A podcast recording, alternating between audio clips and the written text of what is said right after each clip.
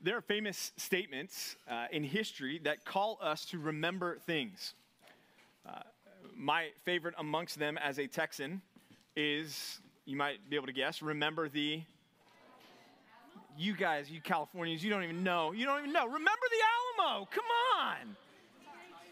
Remember the Alamo, right? In fact, you've got a city here called Santa Ana that makes this hair on the back of my neck stand up as a Texan because Santa Anna was the general that led to the slaughter of the, the Texans in the Alamo. But then the, the call of remember the Alamo and the Battle of Goliad and Texas came back and flexed like we always do, right? So uh, remember the Alamo. There's others, though. How about remember, remember the 5th of November? One maybe a little bit less familiar. That's Guy Fawkes Day. And I would explain it to you if I understood more about it, but I don't. But uh, maybe you've heard of that statement. How about uh, this one's not a call to remember, but be on guard? Uh, there was a statement made in one of Shakespeare's plays Beware the Ides of March. Uh, to be alert, to be on guard. Uh, Julius Caesar. And then, of course, there's one that we celebrate every year, and it's not a, a statement that says remember this, it's actually put in the negative. It says never forget. And that's on September 11th every year as we remember the lives lost in the attack on the Twin Towers and the Pentagon. Well, tonight, I'm going to call on you to remember something. Maybe not on par with these things as far as national level, worldwide level, but I would argue more important than any of those things. Certainly more important to our spiritual well being than any of those things as we study this next section of Hebrews, I believe our author was issuing a call on his readers and issuing a call on us to remember the ugliness of sin. And we must set ourselves to remember this because Satan is at work in our lives to do everything within his power to get us to forget about, to minimize, to trivialize the ugliness of sin. One Puritan pastor named Thomas Brooks put it this way He said, Satan's devices are to present the bait and hide the hook, to present the golden cup and hide the poison, to present the sweet, the pleasure, and the profit that may flow in upon the soul by yielding to sin, and by hiding from the soul the wrath and misery that will certainly follow the committing of the sin. See, our passage tonight is going to pull the curtain back on the schemes and devices of the enemy, on the schemes and devices of Satan and his demons. And it's going to call on us to remember the ugliness of sin in order that we might all the more set ourselves against it as we align ourselves more and more and more and more and more with Jesus. This is not a, a message that I've been looking forward to preaching this week. There are some that I can't wait to get to the pulpit and open up the word with y'all. This is a tough one. We're on the subject of sin and God's perspective on sin is, is not any preacher's favorite topic to preach. It's necessary. But the second reason is, is the risk to you in this room is high tonight. And the risk to you in this room is high no matter which side of the equation that I'm about to describe that you fall on. See, in a room this size, and, and I don't know all of you, and, and I know some of you better than others, and others less than others, and, and uh, if that wasn't confusing enough, well, then there you go. But in a room like this, I'm, I'm not pretending that everybody in the room is a Christian. And so there's a risk tonight to you if you're here tonight, and maybe you are self deceived into thinking that you are a follower of Jesus. But really, what you've decided to follow is a cultural trend. Uh, your family has long brought you to church. You've grown up going to church. It's always been the thing that you've done, and now you're in college, and so you're doing it again.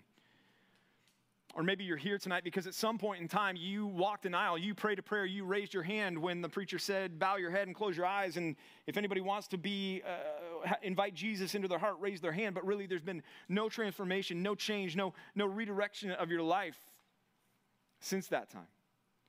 The risk to you tonight is that you're going to tune this out and think, Well, that's not me. The other side of the risk is for you in the room tonight who are Christians, you truly have submitted to Jesus Christ as your Lord and Savior and put your faith and trust in Him, you've repented from your sins and, and you are in the heat of a battle against sin.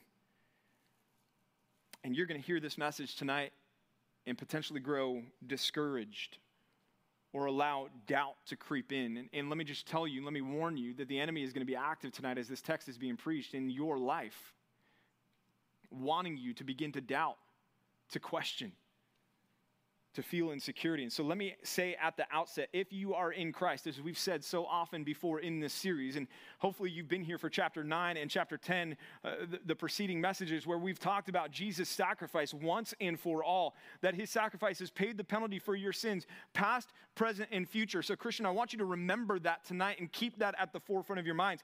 If you are in Christ, this is not a message to cause you to doubt, but here's the thing with this sermon tonight, the goal is really twofold and, it's something that you've heard before, but I want to drive it home with what we're doing specifically tonight. Is uh, that is number one, I, I want to afflict those that are comfortable in their sin. But then I also want to comfort those that are afflicted by their sin. So it's a, a thin line that I walk in the pulpit tonight, and I feel the weight of that. As we start, in the text. Let's actually look back at verses 24 and 25, which we finished up with last week, which says this Let us consider how to stir one another up. Remember being sanctified irritants. How to stir one another up to love and good works, not neglecting to meet together as is the habit of some, but encouraging one another. And all the more as you see the day drawing near we talked about last week, loving on, actively loving on your church fam, right? That we need each other. And all the more as we see the day drawing near. The, the, the day is the day of judgment. When, when there's no more time, there's no more second chances, there's, there's no more opportunities to hear the gospel anymore, there's no more opportunities to repent anymore, that, that this is it. The, the last seat on the bus has been filled. Here comes Christ for his bride, the church, and, and now the church is gone, and now the unbelievers are left behind, right? We need one another to be involved, to stir one another up to love and good works, so that we will endure, so that we will hold fast to the confession of our hope, so that we will press on and we will not be those that are among the self deceived, because the day is coming, and that leads to where we go now in verse 26 and 27. The author says, For if we go on sinning, man, we need each other to make sure that we don't do this. I just want to set the context for us. That this is flowing out of the context of a focus on our need for one another in the local church. And he's saying, because look, here's the, the danger. If we go on sinning deliberately after receiving the knowledge of the truth, there no longer remains a sacrifice for sins, but a fearful expectation of judgment and fury, a fury of fire that will consume the adversaries. What does this mean to go on sinning deliberately? We need to deal with that. We need to unpack that, explain that a little bit. But if you just go to the outcome in verse 27, the outcome, notice, is a fearful expectation of judgment and a fury of fire that will consume his adversaries. Okay, so if we look at verse 27, verse 27 it helps us to understand what's going on in verse 26 by continuing to sin deliberately. Okay, this is not a believer struggling with sin, this is an unbeliever comfortable with sin in his life. Okay, this is somebody that, that is not battling sin. And we know that this is an unbeliever because the result is they suffer the fury of God's fire that consumes his adversaries. Uh, that does not describe a Christian. This is talking about somebody who is not a believer, not a Christian. And so maybe we can begin with a little bit more of what this is not. Galatians chapter 6 verse 1 says that if anyone is caught in a trespass, in a transgression, the implication there is that this is not just a one and done thing, but this is even a, a recurring thing. If anyone is caught in a repeated ongoing transgression, you who are spiritual should restore him in a spirit of, of gentleness, keeping watch on yourself, lest you too be, be tempted. This is not that, okay? This is not a believer who falls prey to sin and needs their brother or sister in Christ to come alongside them and to call them back to uh, repentance and confession of that sin. Okay, this is not a, believer who's struggling with sin or battling. I, I, prefer the word battling than struggling because we can say struggling when we're just getting run over by our sin. No, we need to be battling, fighting our sin. This is not that, okay? This is not a, a, a one and done threat. In other words, let me ask it a different way or, or phrase it a different way by asking a question Who is there in this room who has never sinned deliberately? I'm glad none of the hands went up. You'll notice neither did mine, right? None of us can say that we have never willfully, intentionally, voluntarily sinned. And if you think you have, go ask your mama. She'll tell you different. How many of you in the room have maybe willfully, intentionally, voluntarily sinned not just one time, but multiple times? Yeah, with the same sin. Okay? So if that's the case, and we're dealing with this as a Christian here, none of y'all are saved, myself included. So let me just repeat we're not talking about a believer battling sin. Okay? And this is where I'm walking that fine line because if you're out there and you're getting owned by your sin, that's not battling. I'm not talking to you. If you're out there getting owned by your sin and you're comfortable with it, right? You're at ease with it. Man, I, I want you to start squirming in your seat tonight. I don't want you to start squirming in your seat tonight. I mean, I do, but, but more importantly, God's word wants you to start squirming in your seat tonight. That's part of the afflicting the comfortable, those comfortable in their sin. See, this is not about sinning your way out of a relationship with Jesus. You cannot do that. If you are in Christ, you are in Christ. You are sealed with the promised Holy Spirit as a guarantee of your inheritance, okay? Peter says you are being guarded by God's power through faith for a salvation ready to be revealed in the last time. You're being guarded by whose power? Your power through faith? Uh-uh. God's power through faith. So what keeps you saved? Who keeps you saved? God does, okay? You're not going to sin your way out of the love of, of, of Jesus. It's impossible if you are in Christ. Know, this is about being self deceived. Or maybe you're not even self deceived. Maybe you're just playing a game. Maybe you're here tonight for whatever reason because a friend brought you and you're like, hey, free dinner. Or maybe you're here tonight because you, have got your eye on somebody in the room going, hey, they're, they're pretty cute. Maybe I will ask them out on that adventure day. Whatever your motives are, you, you're not here because you love Jesus. Right? If, if that's you, that's who the author's talking to. Warning you. See, what we need to remember is, is sin put Christ on the cross. Your sin and my sin did that. And to willfully, without battling, without regret, without repentance, engage in ongoing sin is to debase and degrade what Jesus Christ has done for you for me. That's why it's so important for all of us to keep a vigilant watch on our lives. That's why this flows out of the context of, hey, we need each other to be stirring each other up towards love and good works. Because we need each other watching our six. We need each other caring about how we're doing spiritually, how we're doing with our walks with Jesus to make sure that none of us are this person who he's talking to. But y'all, as let me just talk to you as an individual, you need to make sure that you are not giving any safe haven to sin in your life, no quarter to sin in your life, taking no opportunity for sin to surrender and giving it a, a, a place to have a safe space in your life. There is no safe space for sin in your life. Nowhere. There can't be. Our first point tonight is along those lines. I want you to fear getting comfortable with sin. And I debated on that first word, fear, going, ah, is that the right tone? Is that what I'm trying to convey? Yes, it, it, at the end of the day, it, it really is. I chose that word carefully. I don't want you to fear losing your salvation, Christian, but I do want you to fear that you would ever grow comfortable with something that's sinful in your life. And that can be a, a big sin, that can be a little sin.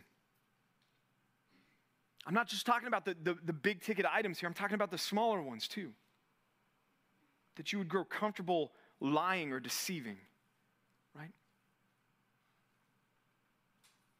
That you would grow comfortable with, with profane speech coming out of your mouth.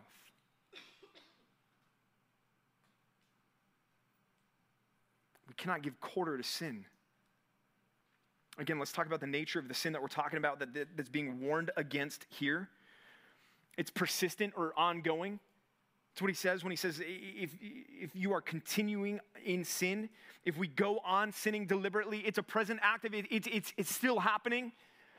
It's not stopping. You are repeating the sin over and over and over again. That, that's part of the nature of the sin. It's willful, it's intentional. That's that word deliberate there. You're not just going, I don't know what happened. I just accidentally slept with my girlfriend. That's impossible. And it's also, notice here, post gospel if we go on sinning deliberately after receiving the knowledge of the truth. Y'all, Hebrews chapter 6, which we preached on a month or so ago, maybe a little bit more than that. about look, if, if, if we fall away, once we're that close, it's impossible to restore that person to a spirit of repentance. Hebrews chapter 10, verses 26 through 31, what we're studying tonight, parallels that. This is a warning saying, look, there are those that are in danger of forfeiting any shot at ever being saved. And this is that type of person. You've heard the good news of the gospel and you are resisting and you are continuing to engage in sin willfully and intentionally and deliberately. Notice in the passage, there's no mention of fighting sin, no mention of conviction of the soul, no mention of hatred for this sin, no mention of a desire to be free from this sin or of persistent prayer of confession and repentance. That, that's nowhere in this passage. The Christian's natural, in, in well, not natural, spirit imbued response to sin, which are all of those things to fight it, to hate it, to loathe it, to want to be free from it, to, to, re, to confess and to repent, all of those things, none of that's here because what, what are we dealing with here? We're not dealing with somebody who's a believer, somebody who's regenerate. We're dealing with somebody who's still dead in their trespasses and sins. They're comfortable with their sin. This is someone who's comfortable living with that sin, rationalizing that sin, defending that sin, and repeating that sin without the weight of guilt and conviction of God's Spirit.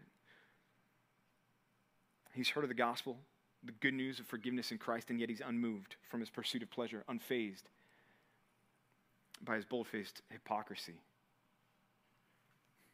Let's dive in a little bit more to what this is. If you're saying, Is this me? Am I who he's talking about? I want you to ask yourself about your sin and whether this defi- defines it. This person who's sinning shows no remorse, no sorrow over this sin. There's also, along those lines, no guilt or shame associated with this.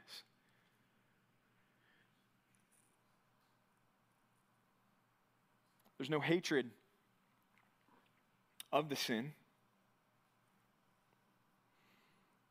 And to borrow from Jesus' own analogy, there's no cutting off the hand. From the, the Sermon on the Mount, where he says, Look, if your right hand causes you to sin, cut it off and throw it from you, for it's better for you to enter into paradise without one hand than for you to go into hell with both hands. Again, that radical perspective in, in view of the threat of sin. There's none of that here.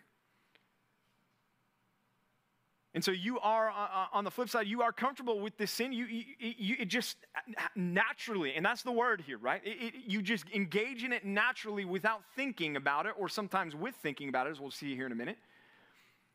But you have no desire or plans to stop or fight or battle it.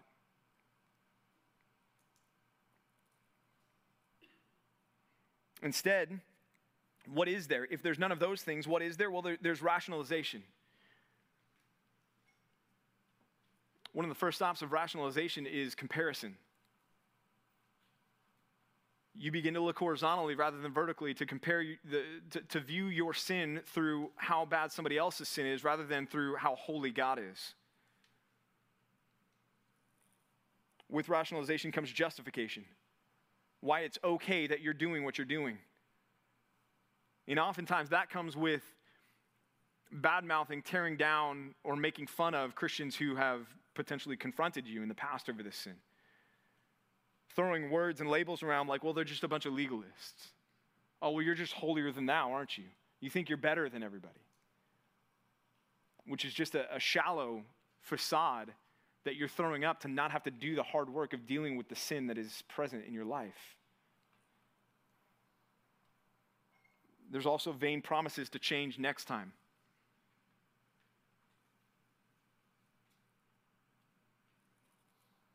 Uh, it'll be different next time. But instead of changing, there's actually times where you're planning to engage in that sin again. Scheming, thinking about how can I get back to that, that sin again?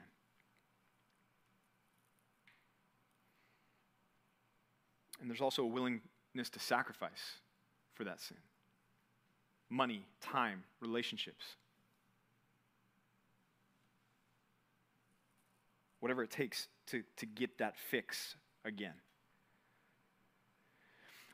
Y'all, if the last two slides are describing where you're at tonight, then I want you to be considering whether you truly understand what it is to be in Christ. Because if that describes where you're at tonight, y'all, it's hard to say that the Spirit is dwelling within you. Because the Spirit within us has a sanctifying presence in our lives, causes us to want to be, desire to be, and actually be more like Jesus. The Spirit within us is, is not okay sharing his space with sin.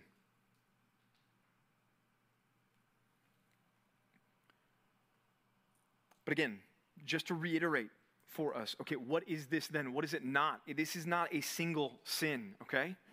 You're out there going, man, I sinned this week, I went 48 in a 45, he's talking to me, I'm gonna go to hell. Well, maybe you are, but not because of that. This is not one sin that is putting you outside of Christ. You can't get outside of Christ if you are inside Christ. Faith and repentance puts you in Christ.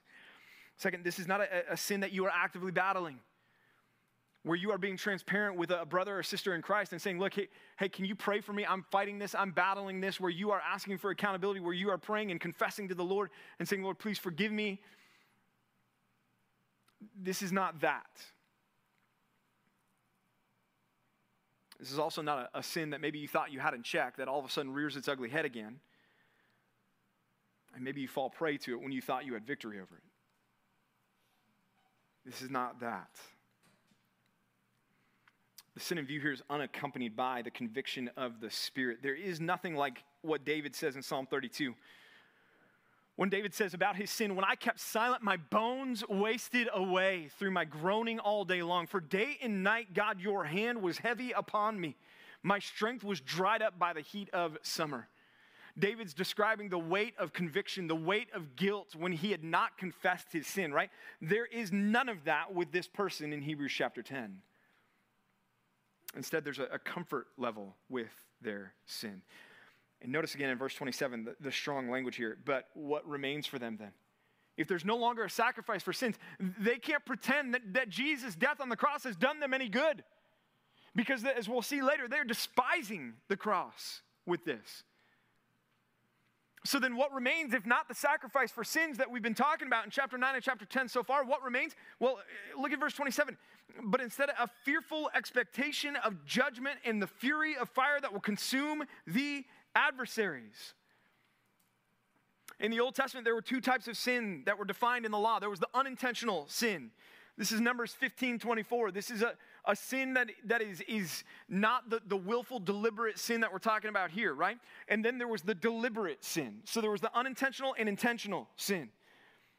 What we're talking about here is that intentional, willful, ongoing, deliberate sin where you just don't care. You don't care. You don't care what the Bible says. You don't care what the Lord says. You don't care what your leader says. You don't care what your friends say. You're going to keep going in this sin.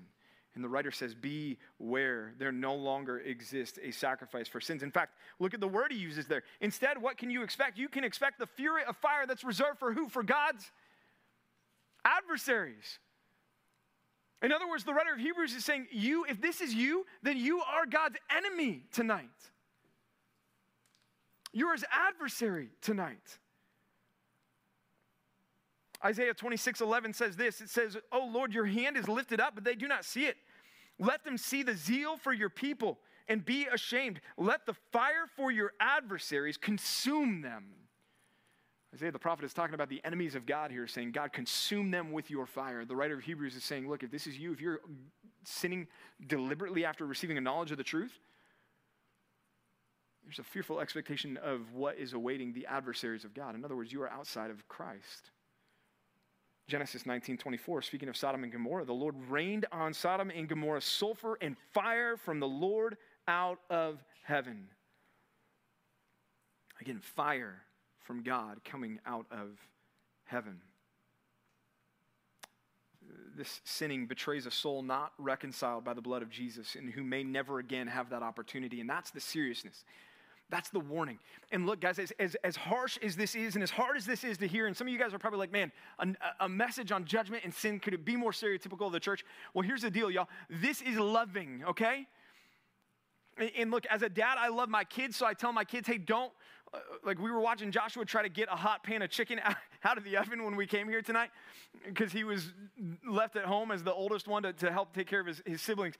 And he was like, he thought he was going to die. Like he thought this was the end just to try to get this hot. And we're like, okay, be careful. Put the mitts on, grab the tongs, reach in now just one by one. Eventually it just got to the like, just grab the chicken and throw it on top of the stove. Like don't even try to hit the plate or the pan. Just get it out of the oven at this point, right? But we're not going to tell him, eh, yeah, just go ahead and reach your hands in there and grab the pan and pull it out and throw it on. Why? Because we care about our son. We love him. So we're going to say, hey, be careful. This is hot. You could really get hurt if you don't do this correctly. Okay? Y'all, this is me saying that to you, but more importantly, this is God saying that to you. This is born out of a love for you. It's a loving thing for God to issue this warning rather than just to turn you over and not warn you at all. But the danger exists that if this is you tonight and you're feeling like this is me tonight, then hey, we need to do business with God tonight. And the good news is you can. Because Jesus has died on the cross for your sins, for the sins that I'm talking about tonight. These ongoing willful sins, He has paid the penalty for you so that you can be forgiven.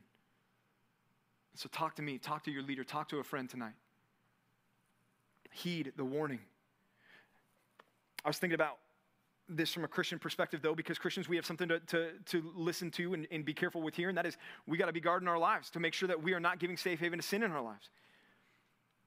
I, looked up in, in thinking about this the world's most dangerous pets. Yeah, I think you're going to be surprised, at least by one of them. I was shocked by one of them. Shocked, I tell you.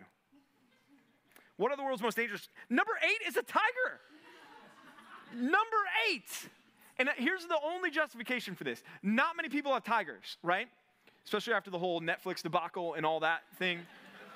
So the tiger probably is, is if this was based on percentage of people that are killed by their pet tiger, I think tiger's up near number one. But like number of kills overall, tiger's pretty low on it. Number eight in the top eight, okay? Number seven is the wolf dog. Um, some of y'all have seen them. That we saw one at the beach when we had a bonfire down there. One of the, the nights we were walking by, and there was it was a wolf dog. Well, wolf dogs kill people, so they're not good pets to have. Uh, number six is primates, monkeys. I read a story about a, a guy who had a uh, a monkey from the time that he this monkey was three months old, and 15 years later, the monkey turned on him and like ripped his leg to shreds. Right? Don't get monkeys. They can just admire them through the fence at the, the zoo. They're dangerous pets. Bears, duh. right? Like, I think I want a grizzly bear. I think that'd be really cool to have for a day before he kills you. Um, here's the one owls. Harry Potter's got nothing. like, this is horrible advice. Like, forget magic and wands. They're, they're hanging out with birds, the owls that do damage to people. Their talons and their beaks apparently cause and inflict severe damage, more so than the tigers. I, who would have thought? Owls. So remember that next time you watch that devilish show, Harry Potter. No, I'm just kidding on that. Number three is lions, which the tigers got to be going, wait, wait, wait, wait, wait, wait, wait, wait, wait a minute. Lions and tigers and bears, all three of us are put together. Shouldn't we all three be? But lions are number three. Yeah, don't get lions. Uh, alligators and crocodiles. Um, yeah, don't don't go Steve Irwin and be like, I'm going to get a, a croc. Um, that's not a good idea. And then number one on the list is reptiles. And again, I, I think this is based on the number of people that own these things versus not. And so there are yahoos, I'm sure there's a lot of them in Texas because I, grew up there who were like, it'd be really cool to have a rattlesnake. I think I'm going to get a rattlesnake. And their friends are like, you shouldn't do that. they're going, no, I'm going to do it anyways. And then they get bit and they die, right?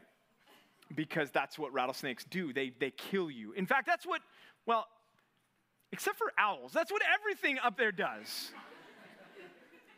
They all have the potential to kill you, and none of us would sit here, I hope, and say, that's the type of pet that I want. I want, an, I, I, I want a, a tiger and a lion. In fact, I want a liger and a bear. I want them both in my house. No, we're not going to say that. We're going to look at that and say that's, that's pretty foolish. Christian, are you hiding, concealing, nurturing, sacrificing for a sin that is just as dangerous to your spiritual life as any of those would be to your physical life? Proverbs 6, 27 through 28 says this Can a man carry fire next to his chest and his clothes not be burned? Or can one walk on hot coals and his feet not be scorched? In other words, if you are holding on to a sin thinking that you're going to be okay, Christian, you're not going to be okay. It is going to inflict damage in your life. It is going to bring distance between you and God. It is going to hurt your loved ones. It's going to, to stunt your growth spiritually. It's going to harm your testimony about being a follower of Jesus Christ. Y- you need to realize that and say, I want nothing to do with this. You need to fear getting comfortable with sin and remember its ugliness. That as the Lord told Cain, it is crouching at the door, ready to overtake you at a moment's notice. Fear getting comfortable with sin.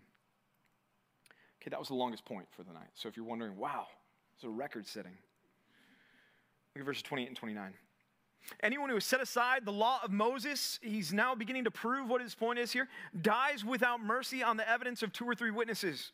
How much worse punishment do you think will be deserved by the one who has trampled underfoot the Son of God, has profaned the blood of the covenant by which he was sanctified, and has outraged the Spirit of grace? These are startling words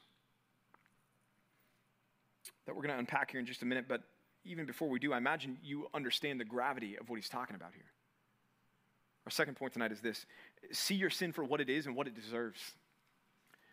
See your sin for what it is and what it deserves. Not just sin in general, because that's safe for us. I want you to, to feel what your sin truly is according to God and what it deserves. Have you ever thought about a fishing lure? It's a weird question to ask, I know, especially if you don't fish. Probably not much.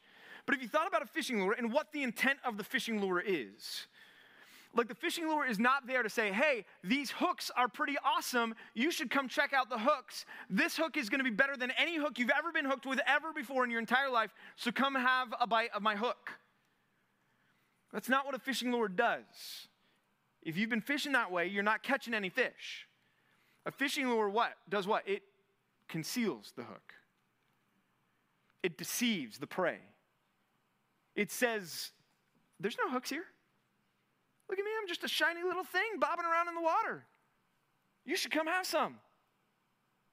Fish swims up, hits the line, you set the hook, and you're eating dinner.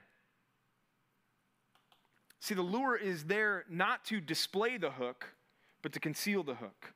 Y'all, the enemy in this world is there not to display the heinousness and the ugliness of sin, but to conceal it from us.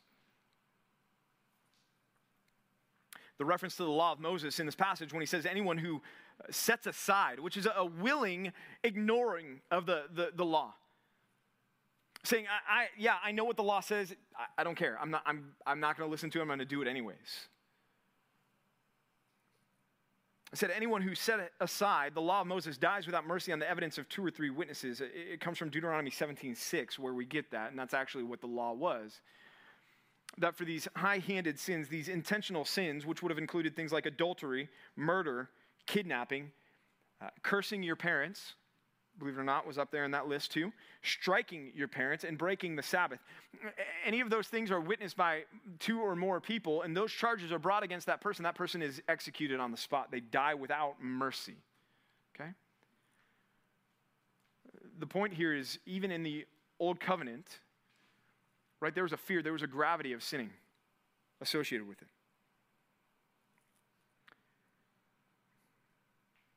But I want you to think about what he says next. How much worse punishment? Go back up right before that again. They die without mercy. They die. They, they, they're, they're, they were picking up rocks on the Sabbath, and now they're just dead with the rocks on the Sabbath. Like they're, they're gone, they're dead. How much worse punishment? What? Than dying? Again, that's why I say these are, are startling words for us. Ask someone to imagine a fate worse than death, and they'd probably struggle to come up with anything tangible, especially outside the church. What's worse than dying? Look at what people have done with COVID over the last three years. There are family members that have not seen loved ones because they are that afraid of dying. They have isolated themselves and not been with their family for three years almost because they're afraid of death. Ask them what's worse than death. They're not going to be able to answer you. How much worse punishment? What is worse than death? What's worse than death? The answer is eternal punishment. Eternal punishment.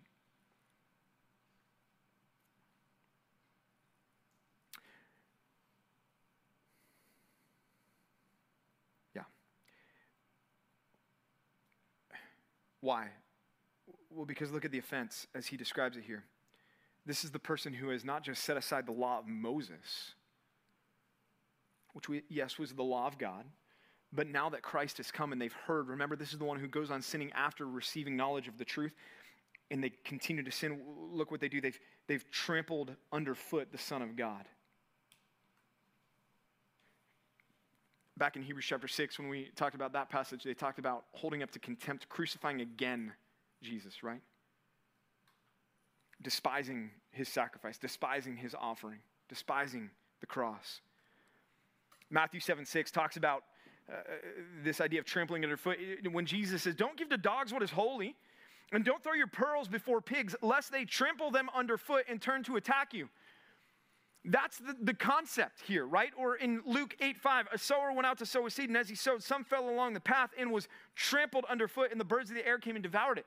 In other words, who, a pig's going to look at a pearl and go, I, yeah, I can't eat that. So, I don't, so what? And, and just walk all over it in the muck and the filth and the mire of the pigsty. It's got no value to them. They treat it as, as, as, as pointless, as valueless, as meaningless.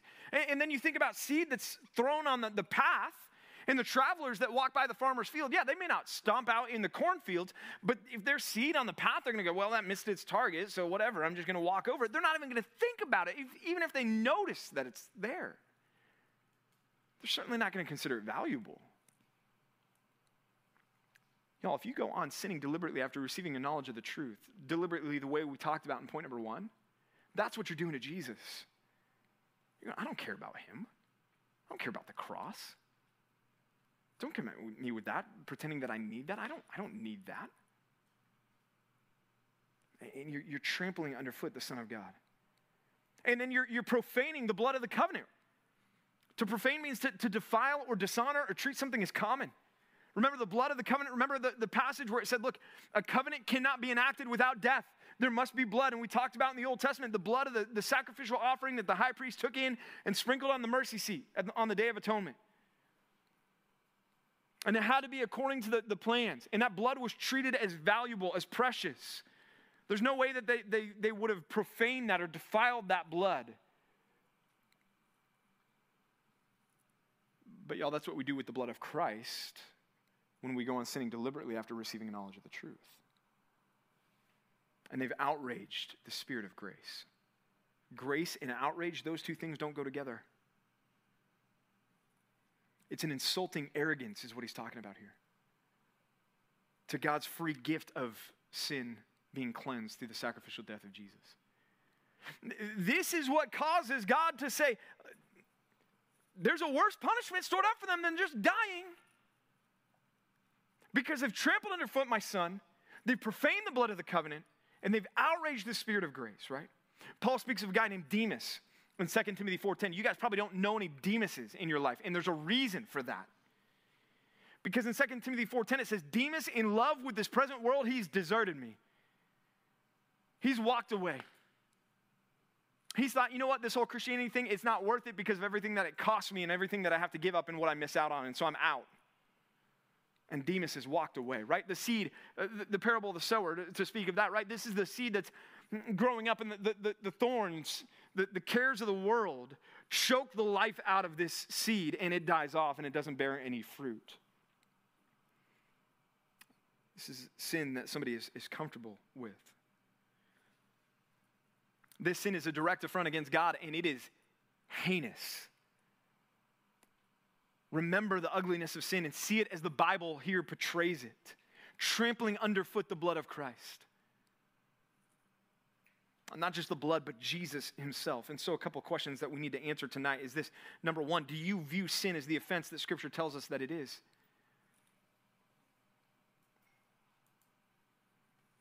And not just sin, your sin, as the offense that Scripture has just laid out for us. That when we sin and when we are okay and comfortable with it, man, it's like we are trampling underfoot the, the Son of God.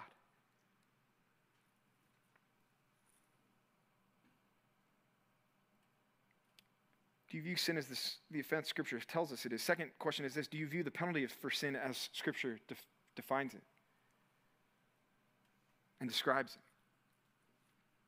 How much worse punishment? What is the wrath of God?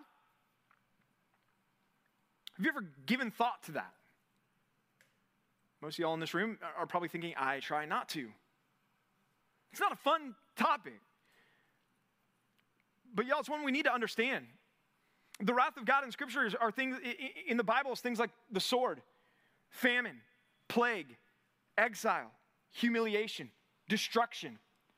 Right? Those are, are things that accompany the wrath of God, especially in the Old Testament. Revelation 14 11 gives us a picture of the wrath of God. It says, The smoke of their torment, those that are in eternal judgment, the smoke of their torment goes up forever and ever, and they have no rest day or night. These worshippers of the beast and its image, and whoever receives the mark of its name. Okay, I'm going to leave that on the screen as I read Thomas Watson describe the terrors of an eternity under the wrath of God. Thomas Watson, another Puritan writer, says this Oh, eternity! If all the body of the earth and sea were turned to sand, so get that image in your mind. The entirety of the earth and all of the oceans is now made up of sand, individual grains. And all the air up to the starry heaven were nothing but sand. So now it's all of the atmosphere as well is sand. And a single little bird should come every thousand years and fetch away in her bill but the tenth part of a grain of all that heap. Not even a single grain. The tenth part of a grain of all that heap once every thousand years. He says, What numberless years would be spent before the vast heap of sand would be fetched away? Yet, if at the end of all that time the sinner might come out of hell, if, if that was it, and you think, man, that would be an innumerable number of years, and still it would be able to be done. That bird would be making progress bit by bit by bit towards the end, and eventually it would be done. And he says, Look, if at the end of all that time the sinner could come out of hell, there would be some hope. But speaking of this verse, he says, But that word forever breaks the heart. The smoke of their torment ascendeth up forever and ever. That's why he says, How much worse, worse a punishment?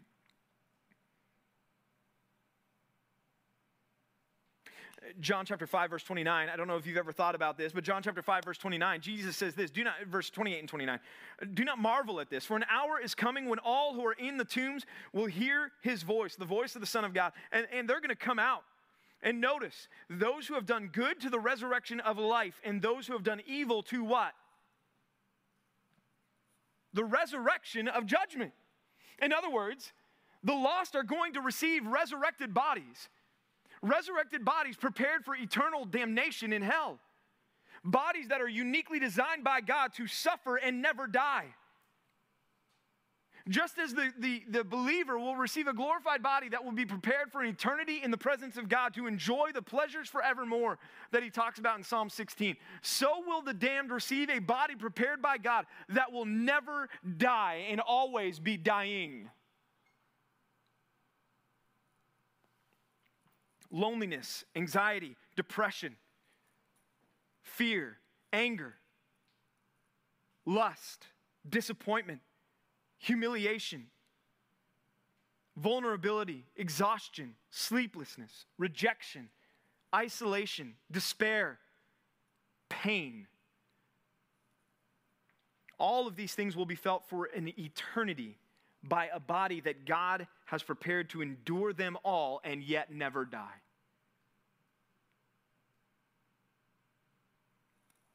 How much worse punishment?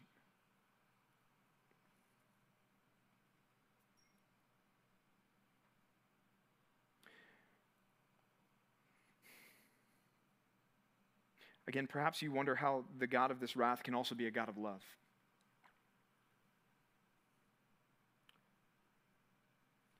The answer is because though all of us deserve this fate that I just described. Again, let me say that again.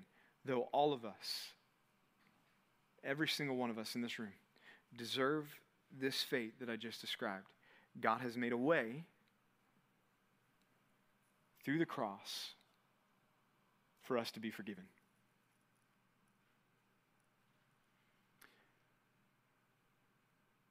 When you read as a Christian how much worse punishment, I want you to think of Christ on the cross and understand that he took that punishment. He did for your sin and my sin.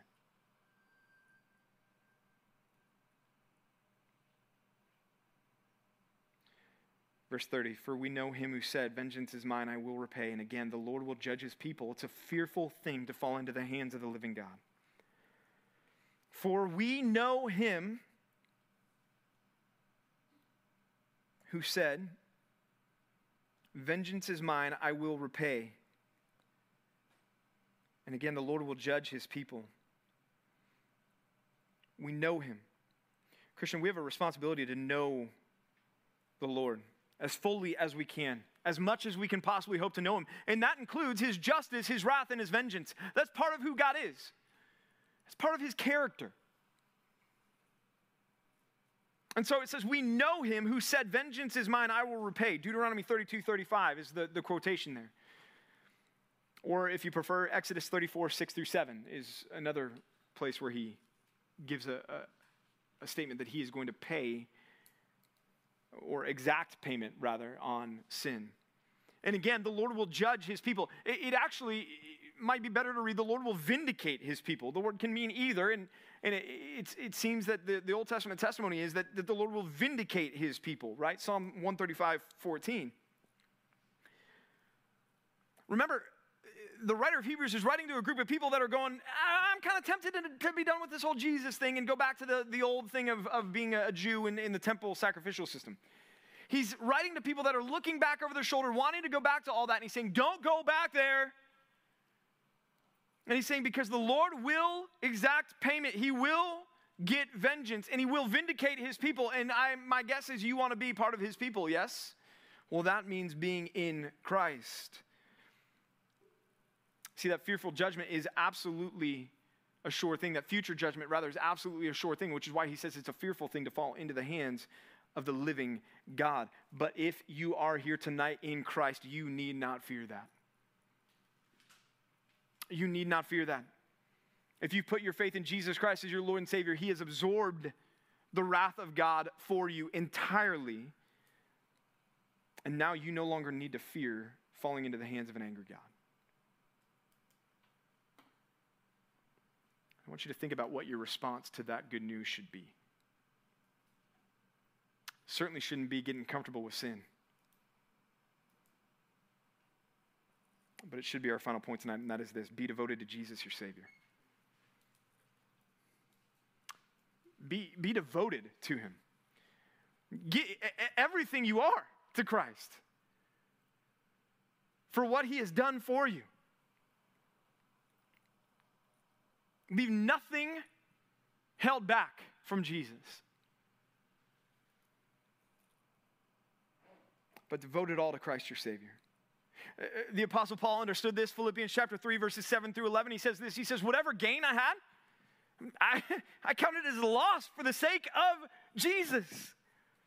Indeed, I count everything as loss because of the surpassing worth of knowing Christ Jesus my Lord For his sake, I've suffered the loss of all things and count them as rubbish in order that I may gain Christ and be found in him, not having a righteousness of my own that comes from the law, but that which comes through faith in Christ, the righteousness from God that depends on faith, that I may know him and the power of his resurrection, and may share in his sufferings, becoming like him in his death, and that by any means possible I may attain the resurrection from the dead. Paul was willing to say, Take it all, give me Jesus.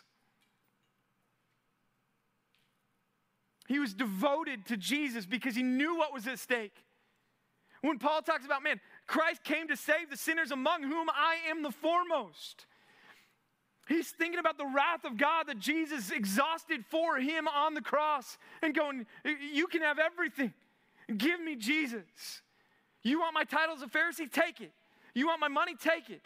You want to beat me, flog me, stone me, and throw me over the board in the, the middle of the ocean? Do it. You just can't have Jesus. Y'all, Jesus saved you from the certain wrath of God. So that you sit here tonight and read, it is a fearful thing to fall into the hands of the living God. And if you are in Christ tonight, and again, I go back to that line that I'm walking. If you are in Christ tonight, you can read that and say, Praise God, that will never be the experience that I have with God. I will never know Him as the angry God, but as my loving Father. Yet, if you are here tonight and you, through the entire first point, we're going, yep, that's me. That's me. I have sin in my life and I just don't care. Verse 31 is directed straight at you. And again, it's a warning tonight to you.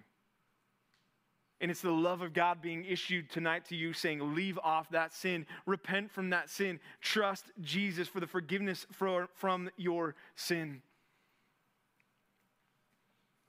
But Jesus has delivered you, He's saved you, He's rescued you if you are in Christ from the wrath of God. Remember the ugliness of sin and rejoice over everything that Jesus has done to save you from it so that you can say with the apostle Paul in Galatians 2:20, it's no longer I who live, but Christ lives in me. Can you say that tonight? And if you can, would your life bear it out? Do you love Jesus with how you are living right now because he died for you? Last week we talked about uh, to stir one another up towards love and good works. The good is that beautiful lifestyle, right? Are you living beautifully in the eyes of God tonight? Contra to the ugliness of sin.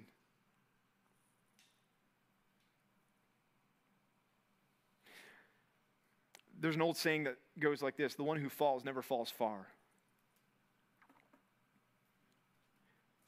Puritan Thomas Brooks put it this way Sin is of an encroaching nature. It's of an encroaching nature. It creeps in on us. It creeps on the soul by degrees, step by step, till it hath the soul to the very height of sin. Before we know it, we're caught in the trap. The hook has been set.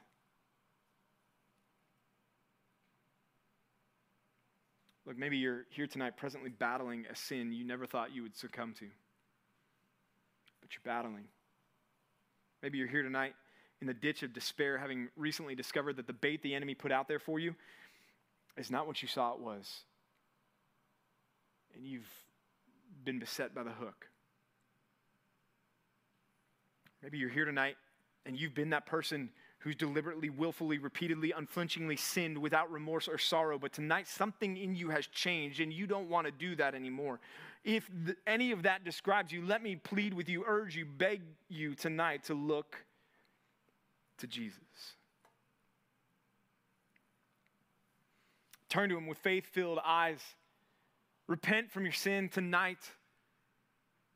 Christian, repent from your sin and realize that you can put that sin off. That's Galatians or that's Romans chapter 6. To present your body no longer as an instrument for sin and unrighteousness, but now present it to Him as an instrument of righteousness, right? Christ has set you free from that sin. So now, that you can choose to, to do good and to pursue the Lord, if that's you tonight, Christian, and you've got sin in your life, let me just beg you, plead with you, excel still more. Go to war, fight that sin, battle that sin, purge your life of that sin, do everything necessary, cut off the hand and throw it from you, Christian. Or if you're here tonight and you would say, I'm, I'm not, I'm not a Christian. And I've never been more convinced of it than right now in this moment. Then let me plead with you even more strongly make tonight the night that changes.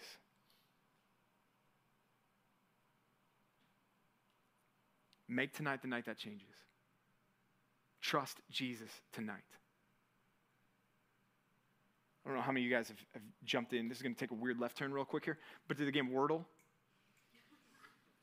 Yeah, yeah, you, you Wordle nerdles like me, you, you know what I'm talking about. But there's a stress level that comes with that game, right? Because you, you start out and you're like, okay, I've got six attempts to get this one five letter word. I got this and you start, and then you start working down, you start working down, and all of a sudden you're like, okay, I've still got four attempts left, I'm, I'm good. And then you're like, oh man, I've only got three attempts left. And then you, like, I've got two attempts left, and you're going, this is a foreign word. There's no way. There's no word in the English language that's left here. I've exhausted all of the five letter words, and there's no more. But you know how much time you've got left in Wordle. Yo, you don't know how much time you've got left in, in life there's no countdown for you, which you get to see, okay, I've got this much, I've got this much, I've got this much, I've got this much. Okay, now I'm going to get serious about my relationship with Jesus. You don't get that. So let's do business with him tonight. Let's pray. God, I pray for anyone in this room that may be in that position that they would take heed to those words tonight.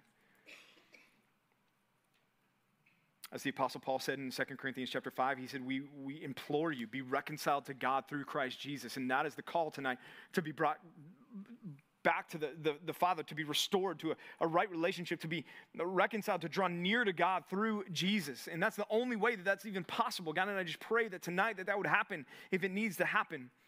But for all of us, God, I just pray with such a heavy, weighty passage, and it is heavy, and it is a burden, and it's so much easier to preach the passages about your love and your goodness and you, the security that we have in Jesus. And all of those things are true. It's all true. We have to preach the fullness of your word. We have to see the, the fullness of your character. And we have to take heed the, the warnings that you give because you love us enough to warn us. And so, God, I, I pray that for the Christians here tonight, that we would read this passage and remember the ugliness of our sin and want even less to do with it than, than we already do. God, I, I pray that it would be sanctifying to us to think about the, the punishment, the wrath that Christ endured for us. When you say how much worse punishment, uh, that Jesus suffered that for us. It, we didn't just get a get out of jail free card and, and, and that wrath went away. No, it was, it was felt by our Savior. He absorbed it for us on the cross because our sin had to be dealt with, had to be punished, had to be paid. And that's what Jesus did for us. So, Lord, give us a greater distaste for this world and a greater desire and love and affection for Jesus. We thank you that you are a God who loves us enough to be straightforward with us and not to sugarcoat things. We thank you that you love us enough that you have revealed yourself to us in the Word of God and you have not just left us to our own devices to try to figure this thing out because we would be so lost. We thank you that you've loved us so much that you put your Son in between us and you, and you, exhausted, poured out, dumped your wrath against our sin on him so that we can be forgiven. And then we, when we read, it's a fearful thing to fall into the hands of the living God, we can say, that's never going to be me because of Jesus. I'm going to be in the arms of the Father instead. What an amazing reality we have in Christ. We pray this in His name. Amen.